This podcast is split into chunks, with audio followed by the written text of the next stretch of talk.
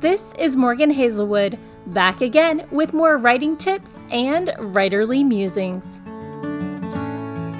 Today, I'm here to talk to you about writing for young adults. This was my 11th and penultimate uh, of my WorldCon CoNZealand panel write ups. The panelists for the titular panel were AJ Ponder as moderator, Katya de Becerra, Darcie Little Badger, and Joe Struss. The panel description, which they didn't quite get to all the points, was as follows Does writing for young adults differ from other writing? In what ways? How do writers approach it? And what are some examples from classics and from the panelists' own works? well, in the modern publishing industry, YA is a booming and, for now, ever growing market, seemingly. But despite the huge variety found within the category, there are two unifying requirements. First, the age of the point of view character needs to be young adult themselves, typically between 16 and maybe up to 19. And secondly, the story must address the issues that are important to young adults, such as coming of age, starting their own independent lives, and establishing their own identities separate from their families. So, while these themes can and have been explored in adult literature, those characters are often dealing with the aftermath of the decisions they made as young adults and the shape of the lives that those earlier decisions created. So, all of our panelists love their category. And the first question was why is all the best literature YA and what makes it so great? Obviously, we can't list all the reasons here, but here are some of the ones that spring to the panelists' minds. Firstly, YA literature is targeted towards teens as they're growing and changing, and that means it can be a real formative part of their growth. And so nostalgia brings us back to YA literature over and over. Secondly, YA literature is often about characters who are transitioning from childhood to adulthood. And that sort of growth makes for good stories because stories are always about change, and that's a period of our lives where we all have a lot of change. Thirdly, it has a great amount of variety and diversity. Fourth, there's a lot of space for experimentation in YA, the genre expectations are far less strict. And you can also delve into graphic novels or horror stories within stories or epistolary stories, which are more about texting than newspaper clippings these days. The fifth way YA is awesome is that the books can help model ways of handling things that teens are actually going through in a way that's removed enough not to be traumatic and story like enough not to be preachy. It can deal with topical matters, trauma, depression, anxiety, and more. Sixth, the popular dystopian YA shows that a single individual can stand up to a huge authority and make a difference. And that's just empowering for all of us. So, if you're writing YA, what are the limits on cursing, sex, gore, violence, etc.?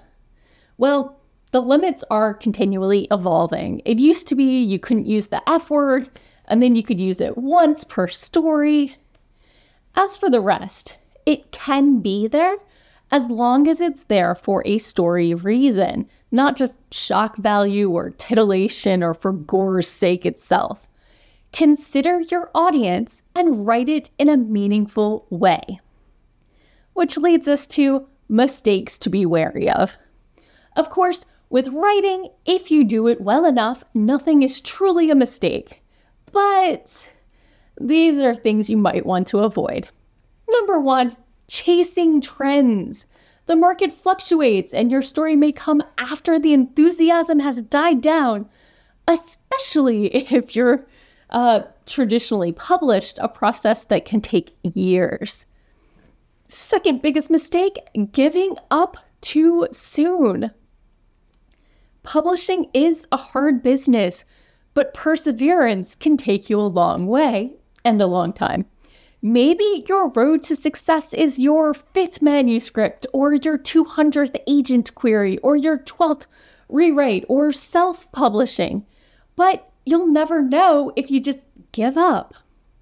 Third biggest mistake not reaching out and hanging out with better writers. Having a support group of writers that you can call on is invaluable. Having good friends who are better writers that make you stretch to their levels only makes you better yourself.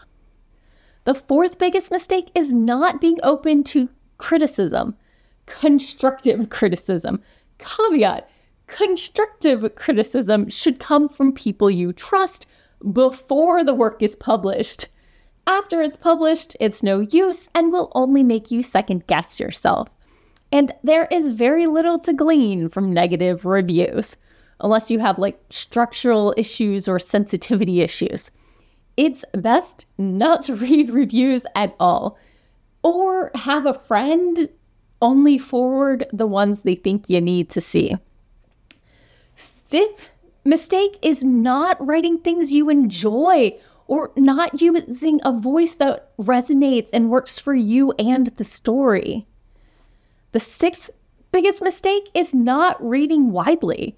While you shouldn't chase trends, you should know the shape of your own market, and reading outside your genre just broadens you.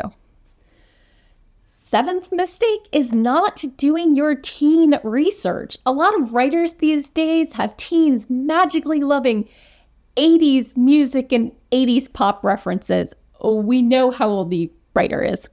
While there are some teens that do, they're not the norm, and the trend is getting a little overdone, people.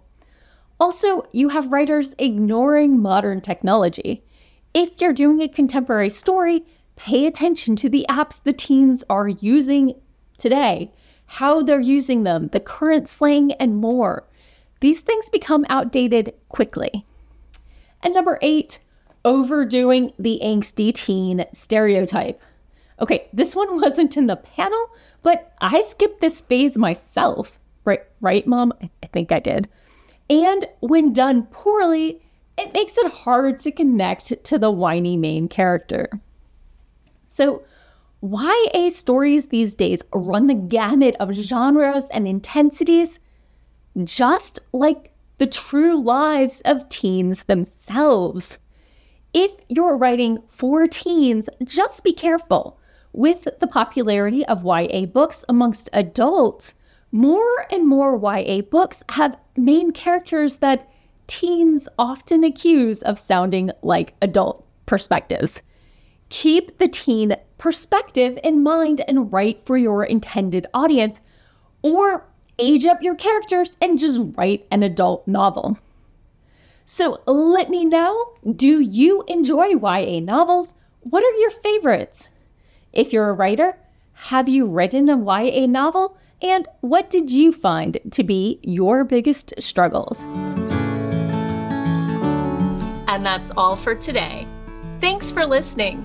If you enjoyed this episode, hit that subscribe button and share it with all your friends. It goes a long way towards helping people find me. And I'll be back again next Monday with more writing tips and writerly musings. Bye bye.